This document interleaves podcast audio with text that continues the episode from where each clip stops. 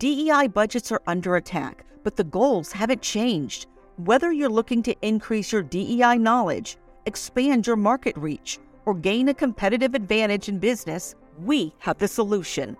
TDM Library is your single source for expert curated DEI resources, strategies, and solutions, all designed to help you transform your workplace culture and be a more effective contributor. For $9.99 per month, you get access to our searchable subscription based digital library. There, you'll find articles, practical how to guidebooks, podcasts, award winning micro videos, and more than 700 Q&As designed to help DEI practitioners, thought leaders, and executives create a more inclusive workplace. Whether you prefer to listen, watch, or read, we have the resources for you. TDM Library goes beyond the basics to dive deep into topics such as inclusive language, the business case for DEI, talent acquisition, and C suite engagement. For less than the price of a sandwich, you get access to our library of more than a thousand pieces of original, expert curated DEI content. Join today and get your first 30 days free. Get your library card now at tdmlibrary.thediversitymovement.com.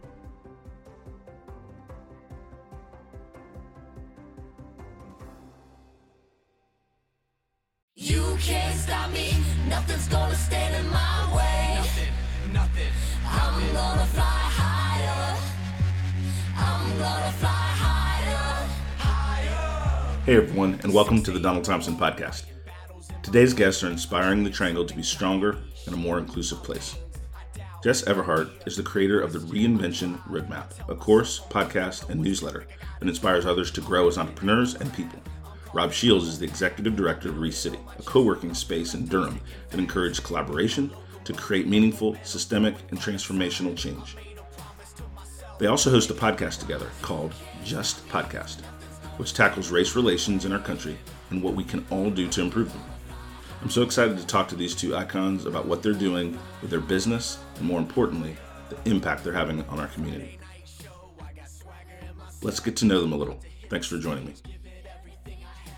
Welcome, guys. Thank How you. we doing? Thanks for having us. So, one of the things I wanted to kind of just jumpstart the conversation, just in our style and format, I like for folks to just introduce themselves a little bit and give a little information about yourself that people wouldn't find on LinkedIn that they wouldn't know. And then everybody's really talking as friends. And then we'll just kind of dig into some of the topics of the moment.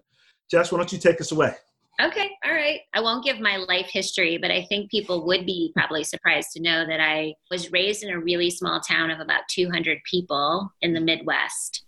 And why that's important professionally is that it sort of shapes the way I think about my relationships, it shapes the way I see and view women's roles in the workplace. And so that's one thing. And then also just a very family, community minded spirit that I have, which you now see only the peers around you, right, can really speak into your life on this. But I really feel like the community is the foundation of my work. And that comes from being from a small community and seeing the needs that were there.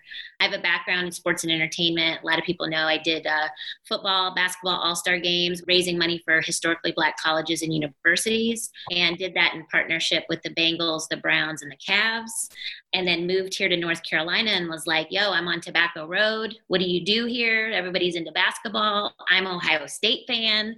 So I went straight into corporate America and found a different mindset of work. Um, that was not sports related and ended up working with Capital Broadcasting and directed their corporate partnerships, which led into work with Google for Startups. And the diversity piece, the justice piece, the work that my friend Rob and I spend a lot of time on came kind of full circle in Durham from that work, where I co founded Black Wall Street and some other things. So I am certainly not wanting for variety in my life. a lot of professional variety, but with an undercurrent of community, I think is the theme. And I can say my ABCs backwards. So there's a fun There, there's that. That's Whoa. awesome. Whoa, That's awesome. Rob, what about you, my friend? man! I was trying to find where to build a bridge to the different points that she named because I'm, I'm learning new things about my co-host here, even on this call. I can't relate to the last couple of things. Here's the bridge I'll make. Jes has worked with the NFL, right, uh, and sports teams. I am six foot eight, but don't have an athletic bone really in my body. So what that means is everywhere I go, people I have to constantly disappoint people when they ask me where did I play and I have to say, you know what? I'm sorry. I mean, I went to UNC Chapel Hill, but they did not invite me to, to participate in athletics. And then obviously that's always followed by, man, if I had your height, you know, which is a really nice way to say you wasted your life, right? Like if I had your height, I wouldn't have wasted it the way you did. I'm like, can I just please get my my my fast food order and and just go on with my day? But yeah, things I love the way you phrase that question. Things that you don't know about me off LinkedIn. I'm married with four kids. I got a seven year old, a five year old, a four year old, and a two year old.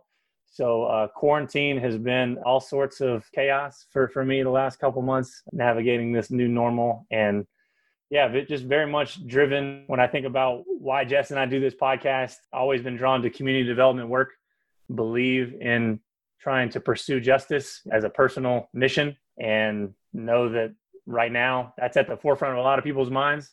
And I think there's opportunity there to lean in, and I'm looking forward to, to where the conversation leads us today.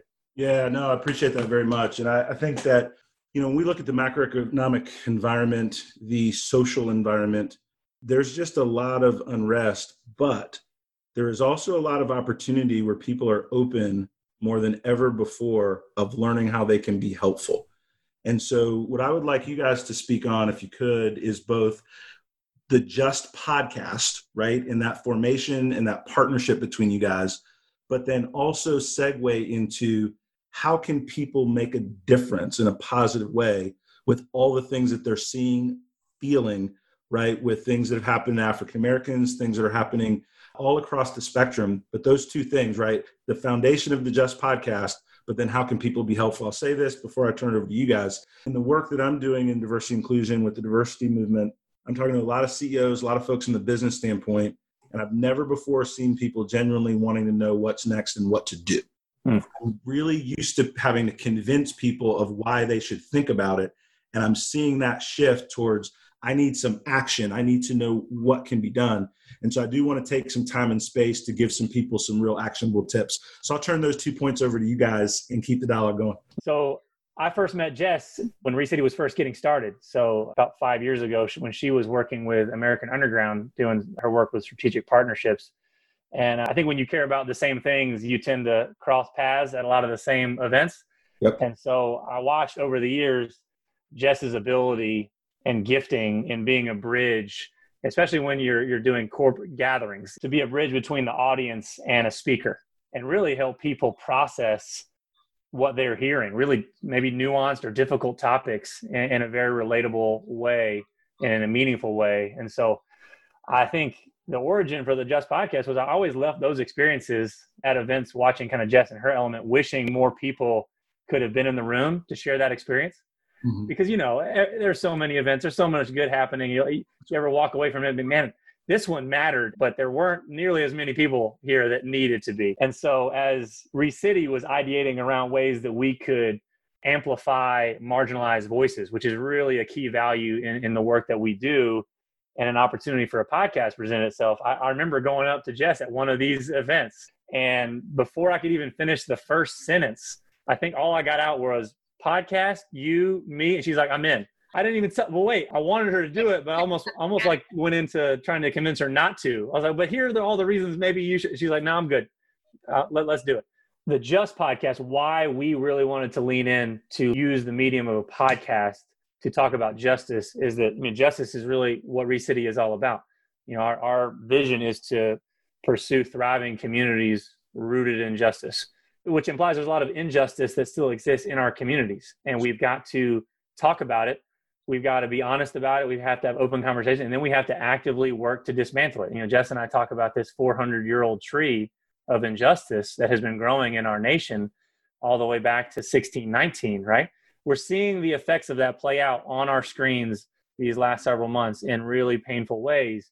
I think the the reason we thought that this podcast matters is you know when we first started it was we believe that we are trying to raise awareness for the fact that injustice still exists. I think now we're at a whole different place where a lot of people are aware, but they're looking for what to do. And so it's definitely been this evolution that we've gone on this journey over the last 12 months of starting with just kind of bare bones educating people about the word justice, what it means, uh, both kind of on the punitive side Mhm. of, hey, I, I did something wrong, I'm going to be punished, and the restorative side, which often can mean marginalize people who are are not being given their fair due, right? Which doesn't have anything to do with the punitive side. And so I think for us, that's put us on a journey of wanting to center and amplify marginalized voices. And so that's the journey we've been on is getting to have conversations around a myriad of different topics because all of those roots of that tree now, I mean, they, they're interconnected. That's And right. so you really have, you can't just pull out one and talk about one and say, we're going to really treat this one root. That's not how the tree comes up. You've got to address it in a holistic way. And so uh, I think that's the approach that we've taken. And we got to keep talking. We got to keep talking about this because we're nowhere near done. That's right. I, I love Rob. Oh, seriously, he he and I are in so many ways like sort of designed for this work because I have a few people in my world, um, my white brothers and sisters, that really do the work. I also have experienced many colleagues, peers, tangential relationships that have reached out to me asking, like, what now? How? In which ways do I go? Point me in the right direction. I'll do what I need to do. I see it. I hmm. see it. And I look to Rob, and I know that when they ask those questions, I sort of look to Rob and say, because it, it's possible. Like a, a white man, a six foot three white man who has all the privilege in this country, is leading in a justice podcast because he's done the work. Mm. And I think that's the thing that is so compelling to me is that we all are capable of arriving to inflection points in our life. We are all capable of change. It's possible. Minds can be changed. And there was a sea change, there's no doubt. When George Floyd was murdered before our eyes, there was a, a swell, a sea change happening in this country, whether we realized it or not. And, and I was moved by what I was seeing. I was also in mourning, but I'm mostly encouraged by what you said, Don, that people are not just like, that is really rough. or that's tough, or that's a one off, or all the excuses, but finally, like, wow, this is a real problem. There is a tree that has many roots, and how do we tackle it? So I think people need to take, I say this all the time very simply, people need to take a personal and spiritual accounting of this time, mm. a personal and mm. spiritual accounting. And that means rather than examining the black community if, if your listeners my white brothers and sisters who are listening to this yes please please understand that history but you're a part of that history they are not separate so like whiteness comes out of that history too that neurosis that has been created over time that there's a difference in value that's real. And so while we're spending so much time in the Black community learning and growing, I've been asking lately in the last week or so for my white brothers and sisters to, to look within. Mm. And, and think about their own power structures and think about how whiteness feels if that was taken away from them and start really looking internally. So, personal and spiritual accounting, and it really starts here. It's easy to look outside and, and look at communities and look at people that don't look like you. But what if you took a day to think about your own privilege and your own power structures and that mental space that has been created in our minds that you you meaning a white brother and sister are better than those who have more melanin in their skin like Mm. let's really examine that I want to extend on that. I have a, just a, a comment, right? Because you talked about looking inward in that personal reflection. Yeah. And I think it's so easy for people to say, all right, I want to learn about this, this other problem. Uh, I want to make a judgment whether I agree with this other problem or not. And you can have a lot of well meaning conversations without doing the personal work of what your own responsibility is. And so, what you're saying is really talking about that personal accountability for all of us. And that is really, really powerful and needed. Right. And one of the threads that, you know, I watched a documentary on Netflix, The 13th, and it was very powerful. But one of the things that it talked about is how we in the Black community believed the negative narrative about ourselves. And so it wasn't just the systematic component of racism that is true and atrocious. The history is true and atrocious. But for us to dig ourselves out of this hole also takes a rebirth of how we think about self as well as, as you say, our white brothers and sisters that need to help along the way. So I really love that point about that personal accountability, right? And I think that resolves to, to all of us. One of the things that when we talk about race, when we talk about racism and all these different threads, we a lot of times look at the George Floyds of the world. We talk about the police or we talk about government, but there's another thing in terms of health outcomes.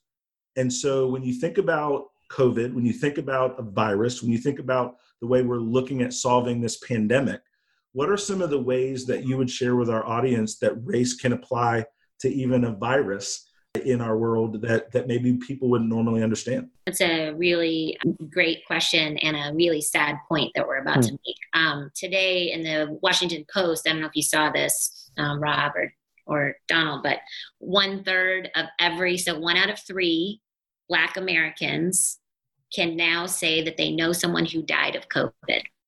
One out of three. I'm a Black American and I know two. So you've got to ask why that disproportionality exists. And those questions have been asked. And I appreciate that there has been a lens focused on it. Um, Rob and I were invited to sit in on, I forget what it's called, but the White House Council on African American something or other health, something about it. I don't know. But it was basically our top officials getting on a phone call to talk about that disproportionality. And I was fascinated by it. Part of the call, there was some intonations around people of color not being as vigilant around how they wash their hands and how they take care of their own health and bodies, which I disagree with, as if we're not capable of doing those things to take care of ourselves. We don't want to get sick. But I, I was fascinated by some of that like lens shifting. The truth is there is an unconscious bias around people of color and it has disproportionately affected us for years hundreds of years right? You ask our friends and peers when they go into and and the statistics are incredible and i don't have them in front of me about women childbirth mortality rates and heart attacks for women right? We just die or aren't cared for at the rates that are obviously race related, not just sort of like geographic or socioeconomic. Black women in higher incomes are still losing their children or dying of heart attacks at a different rate than white women of equal income and geography. Why is that? Right. And so, sure, when we have a pandemic, a virus that we can't name or understand, and, and it's confusing in our community, we're also the same community that will find ourselves at times in, depending on where you live and your background, in food deserts. So we're eating foods that are, you know, less expensive because our incomes require that. We want to feed our families. Like at the end of the day, we want to do everything that everyone else wants to do to give their families the best opportunity. But if I find myself in a food desert and my family's hungry and I go to McDonald's every single evening, right? And I find that my family is gaining weight or my blood pressure is high or the cholesterol is high over time and covid hits my same community overnight in grandma's home and has been subjected to no fruits and vegetables and very little access or you have to have so much money to be able to eat organic healthy foods. And then to get there how are we getting there? Are we on a bus? Yeah so it's disproportionately affecting our communities. And so when covid hits it's raining havoc. It's wreaking havoc on us. And we have to look at that and say is that just and would any person who is not a Black American want to trade places? We tackled this in an episode of uh, on our podcast of you know can a virus be racist, right? And I think yeah, yes and no, right? Because early on in COVID, we're like, oh, you know what? It's the equal opportunity offender, right? Like, oh, it doesn't care what you look like. Yeah, that might be true that the virus don't care, but America cares. Yeah. And when you have, if you think about a flood pouring into a valley, floodwater don't have to be racist to affect people differently depending on how high your house is. Yep. Right? If you're living in a ditch, you're going to get flooded sooner than when you've built it up. And that that speaks to the racial wealth gap in America, right? That speaks to income inequality. This virus is pouring into the fissures that already existed That's in right. our nation in the cracks, right? And, and are of our own making. And we've got to be the ones that are vigilant to be able to mend those mm-hmm. and then to undo those. Otherwise, this is just going to keep happening. This is going to be a hamster wheel, and it's going to be a same song, different verse. And I, I'm hopeful that in this current moment, because of all of the, you can't tune out on ESPN, you can't go and, and distract yourself with a lot of typical distractions. People are locked in. are people going to move on when the news cycle inevitably does? And are we just going to wait until we're reacting to the next violent murder that we see on the news in order to really move together to do what's necessary? Yeah, I, I mean, one of the things I would expand on is that's whether that's the health outcomes that applies to education. Right now that all of our kids are at school, if you've got good internet, laptops, technical savvy parents, it's not as good as in person, but you can push through. If you don't have access to those things, you're falling further and further behind. Right. Right. Like, and so it's like a bad situation for one or an uncomfortable situation for one is a education stoppage, right? For, for others. That speaks to that systemic challenge that we have in our country that with all of the money we spend on things, our choices of how we spend money determines what we care about. And that is just evident. It's really interesting whether or not, to you guys' point, if we're going to have a sea change, not just in the media schedule, but a sea change in how we leverage our resources as a country to actually affect change that can be generational. As leaders in the community, you guys are getting asked to be on podcasts like this, your phone's ringing off the hook, you're doing the work you were doing before, and now it's all heightened. How are you guys processing this change right? Because these are what i'm finding in just my small world and i'll i'll share with you guys these conversations around diversity and inclusion and white guilt with our white counterparts with people that are dealing with race in the workplace but they have now an opening to talk about it these are emotional discussions. These are intense dialogues. How are you guys doing? How are you guys pushing through and staying energetic uh, with the cause in front of you?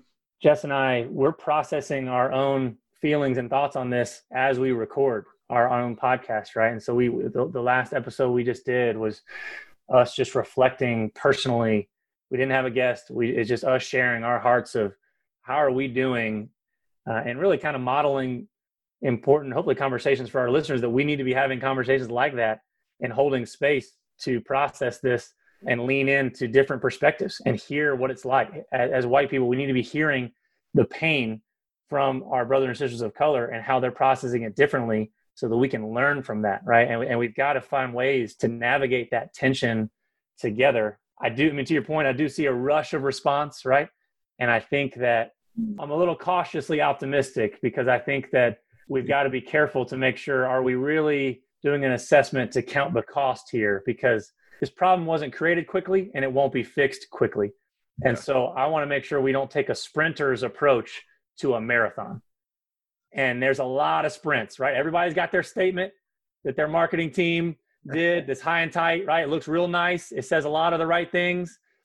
Talk is cheap and talk is easy.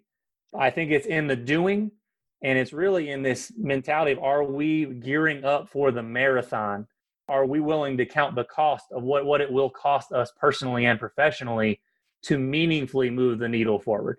I'm tired. That's the answer. I'm I'm just like you know. I'm, but I am getting refreshing. So if you asked me two weeks ago, Rob can tell you there were moments where we were invited to do different things, including the podcast that we did together, and I almost couldn't get through it because it's just it's very it's so personal, right? And for your listeners, I have a 17 year old son who's six foot five, now, six five.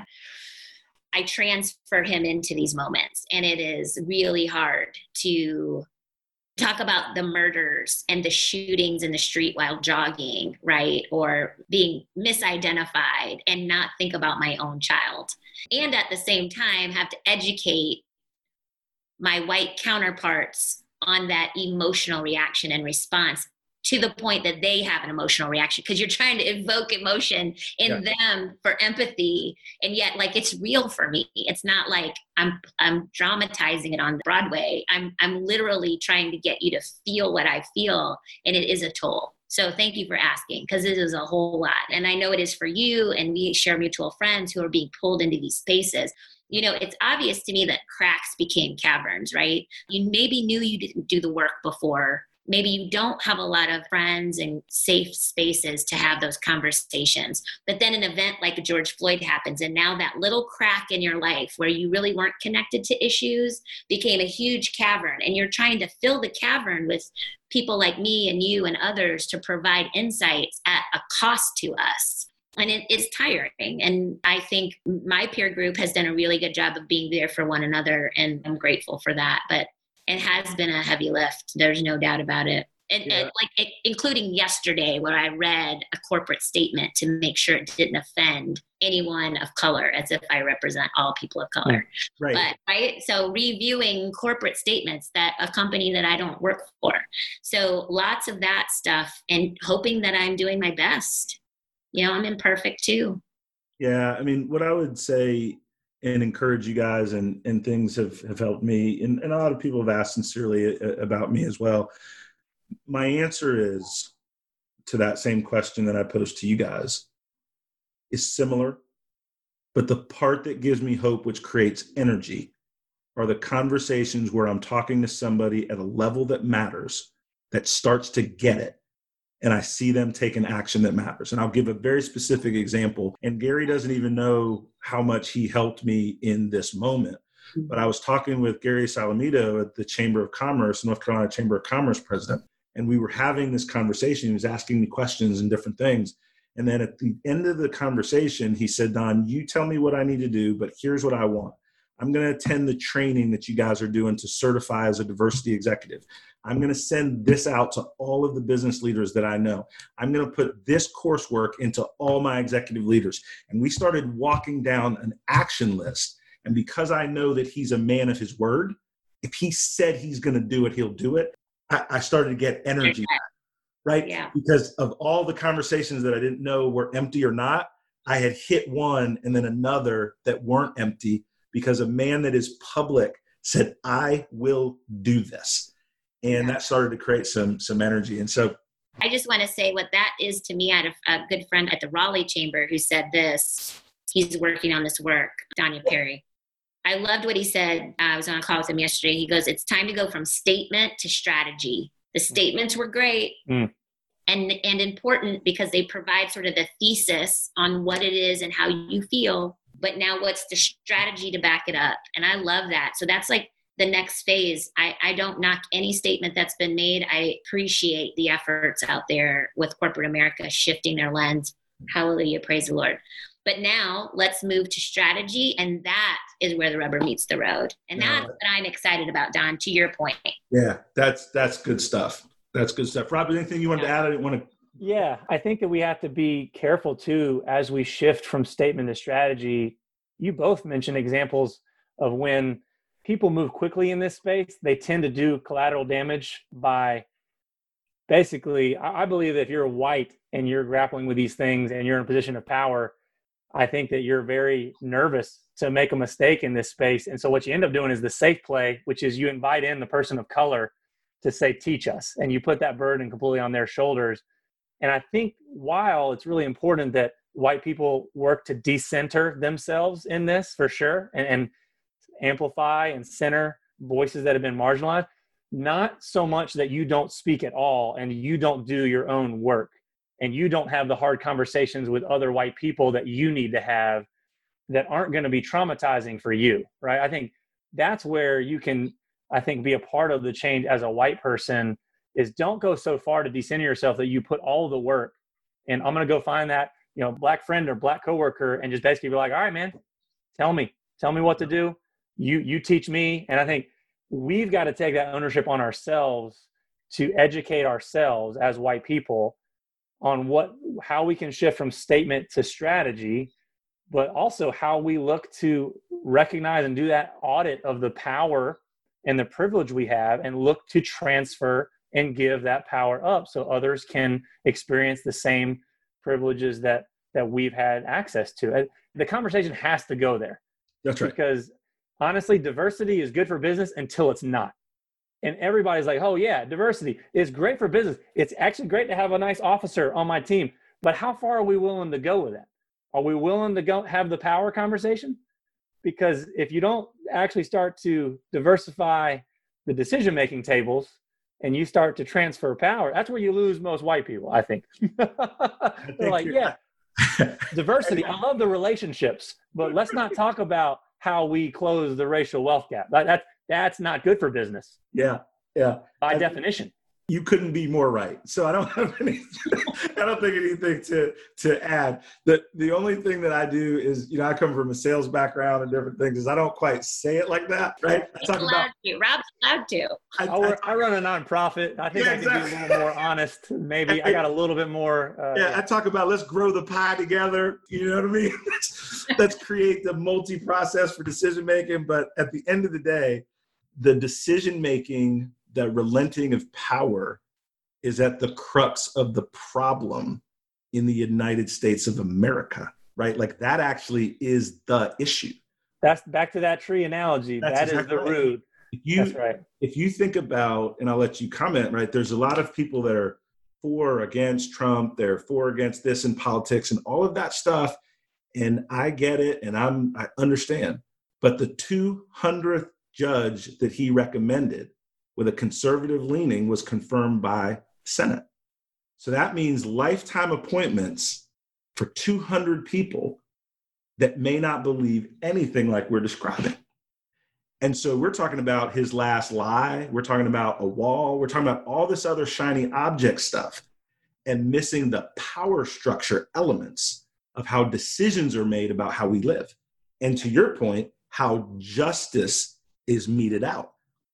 That makes it a multi generational problem to solve because now all of a sudden people in power that you can't see on an everyday, it's not on TV, are making decisions every day about how justice is delivered to our society. And so I think part of our work is educating people on the power structure that we have to really win against. And it's not always the power structure we're seeing on, on the evening news or on cable or on Facebook and all of those arguments of no effect and, uh, and to make that personal too. Like we because it's easy to blame the government. It's easy to say hey policy and that those are things that need to change but also can be a shield right? It could it could be a distraction from the personal audit i need to do. I mean jes you, you talked about it earlier this this assessment right? This personal assessment of what power and privilege do i have that i could work to transfer that might be able to move a lot faster than the government red tape? You know i don't have to wait on the next president to to do that I don't have to wait on the next election to analyze my social mobility story, right? David Dodson, local MDC of Durham, talks about that of you know really assessing how did I get to where I am, so that I can assess. Oh, yeah, that is. I need to know how my story uh, intersects with the story of injustice in our country and our communities, right? And and white people, that's the trade we've given up in gripping for power and in creating race. We have traded, right? To grab power, we, we kind of lost our own identity and dehumanized ourselves as we've dehumanized others because we're not tapped into who we are and where we come from. We could talk for hours and hours on uh, on this. I want to I want to switch gears a little bit, and Jes, I want to give some space to talk about your new project you've you've made some transitions some career changes and that's just big within itself right? Independent of all the big things that are happening in the world. As an individual to leave a corporate job doing phenomenal leader ceo and now you've launched and have created the reinvention roadmap the reinvention project. Talk a little bit about this new journey that that you're on Thank you. I would love to. Yeah. I mean, it's really smart to start a new company in a pandemic. So I I I turned my notice as many of your listeners will know and some won't. I was the uh, former executive director of Leadership Triangle for many years. Love personal leadership development a great deal. And so I learned a lot in that process and through some great mentors like Colonel Joe LeBoeuf and Mark Molitor and, and, and many others, Colin Ruston. And as I was learning from these sort of sages and leadership, so much was coming forward about my own life, my own personal life, my journey.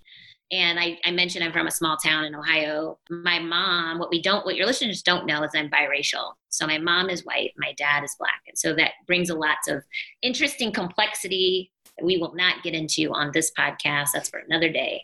But the idea of inventing who you are to survive and to make it and to be the best that you can be, and then reinventing as you learn more about yourself has been the story of my life since I was about seven years old.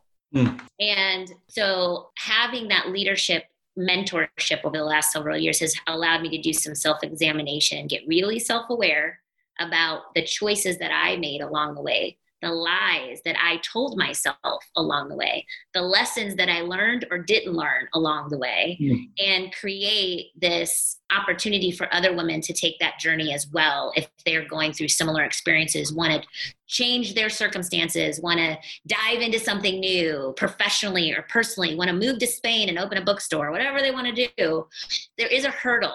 And that's a lot, it's usually internalized. And so the reinvention roadmap helps I take the journey with you to uncover some of those things and allow you the space and freedom and hold sacred some space for you to reimagine who you are and the possibilities that exist for you. And then those around you will benefit. Not just you, but those around you, your kids, family, your community benefits from the best version of your of you. And so the reinvention roadmap is a course. There's a podcast called the Reinvention Road Trip where we interview women from across the country who have inspiring reinvention stories. There's a newsletter and you know all the things but um, people can check that out at jesaverhart.com and we can you know explore it together but i'm really excited to showcase women and their stories along the way No, that is powerful. Rob, I want to give you some space as our time winds down to just talk about some things that are going on at ReCity, some resources and how people can get in touch because you guys are both doing so much. There's no way to unpack it all. And I don't even think we need to, right? It's more important that Right. people are like, wait a minute, I want to get to know Jes better. I want to get to know Rob better. And we turn this into new listeners for what you guys are doing also. So, Rob, take it away for a few minutes. Yeah. As Jes was explaining, I just put two and two together. I should have done this earlier. I mean, we, we both have companies that start with the letter RE, right? And I think the, the shared value there is that we're, we're both in the business of, of helping people rewrite stories. Mm-hmm. That's literally ReCity's tagline is rewriting the story of our city together. Mm. And so, I, which is just crazy. It, it takes us going on another podcast, Jes, to figure some of this stuff out. I don't know. I'm glad I I'm a could help. slow. Wow, that's a fist I'm a little slow. yeah, seriously. Thanks for the assist. Uh, but yeah, ReCity, I mean, for those of you who don't know, I probably should have said this from the beginning, but we've got a diverse relational network of people who are pursuing justice together here in Durham. We've got 50 organizations. The majority of them are led by a person of color. And I think that you know, centering marginalized voices and leaders in pursuit of justice is what ReCity is all about. And so for us, and one aspect of that, or primarily up until the last five years, has been co-working. Uh, not in the, probably the best time to be in, in shared space business right now in quarantine, but I think for us, it's been a chance to reinvent ourselves. To Jes's point, I mean, yeah, I probably should sign up for the course, right? Because Yeah. for us, it's really leaning into the fact that ReCity is not a place. ReCity is about people, Awesome. and our vehicle is really bridge building. And so we're, we're really leaning into what it looks like to digitally connect people right now. Uh, I think probably the most practical thing that for our listeners would be we launched a digital smart matching tool uh, that basically is the eHarmony for volunteer matching and ReCity Connects. So a lot of volunteer hours are quarantined right now. People don't feel safe leaving their home and serving their community the same way they did before. We've got 50 organizations who are on the front lines pursuing justice that need your advice. And so if you're a business person, you have anything to give in time and talent, we encourage you to hop on ReCity's website, www.recitynetwork.org. You can learn more about ReCity Connects and you can volunteer to be a virtual mentor and you can serve your community while you practice social distancing from home and be able to, you know, our local nonprofits need your support now more than ever. And so we'd encourage you to check that out. No, that is great, and I learned something new in terms of a way that that I can participate and also help promote. And so, what I'll be launching next week is I'll be a contributor for WRAL Tech and have a weekly column. And one of the goals is to talk about how technology is integrating into social good. Right? I love the way that you've integrated technology, the virtual handshake, so to speak, so that people can still give in this moment right? And the other thing is, I just love people who have an action orientation, right? Because that's what we need, quite frankly. Like, there's a lot of folks that talk good, it sounds good, but like to your point, we got to get in there and use what we all have at this moment to do what we can. And both of you exemplify that. And it's powerful that you guys are doing it together so you can keep motivating and pushing each other. And please, if I can be of benefit, anything you see that I can do or touch, just please ask and a lot of times that we don't reach out is because we don't know what the need of the other is. But I want to share sincerely that I can be of help or benefit, like please let me know. Thank you, Donald. Thanks so much for being on the show. I've enjoyed it. I've learned from you guys. I know you guys are pushing and tired, so I know this hour is a big give, but um, I'm very appreciative. And, and thank you guys so much. A lot of fun. Thank you, friend. You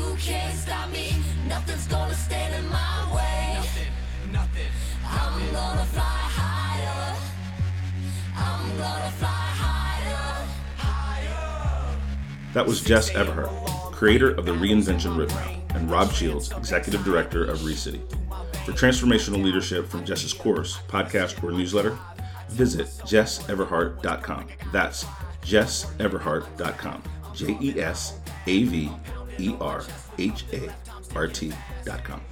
And learn more about the Bull Cities Hub for social impact, visit recity.org.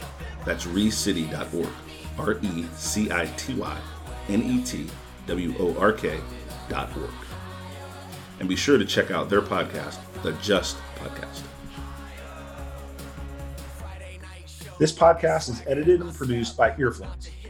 If you're looking for more information on how full service podcast production can amplify your voice, build your community, visit earfluence.com. Thank you for listening, and we'll see you soon on the Donald Thompson podcast.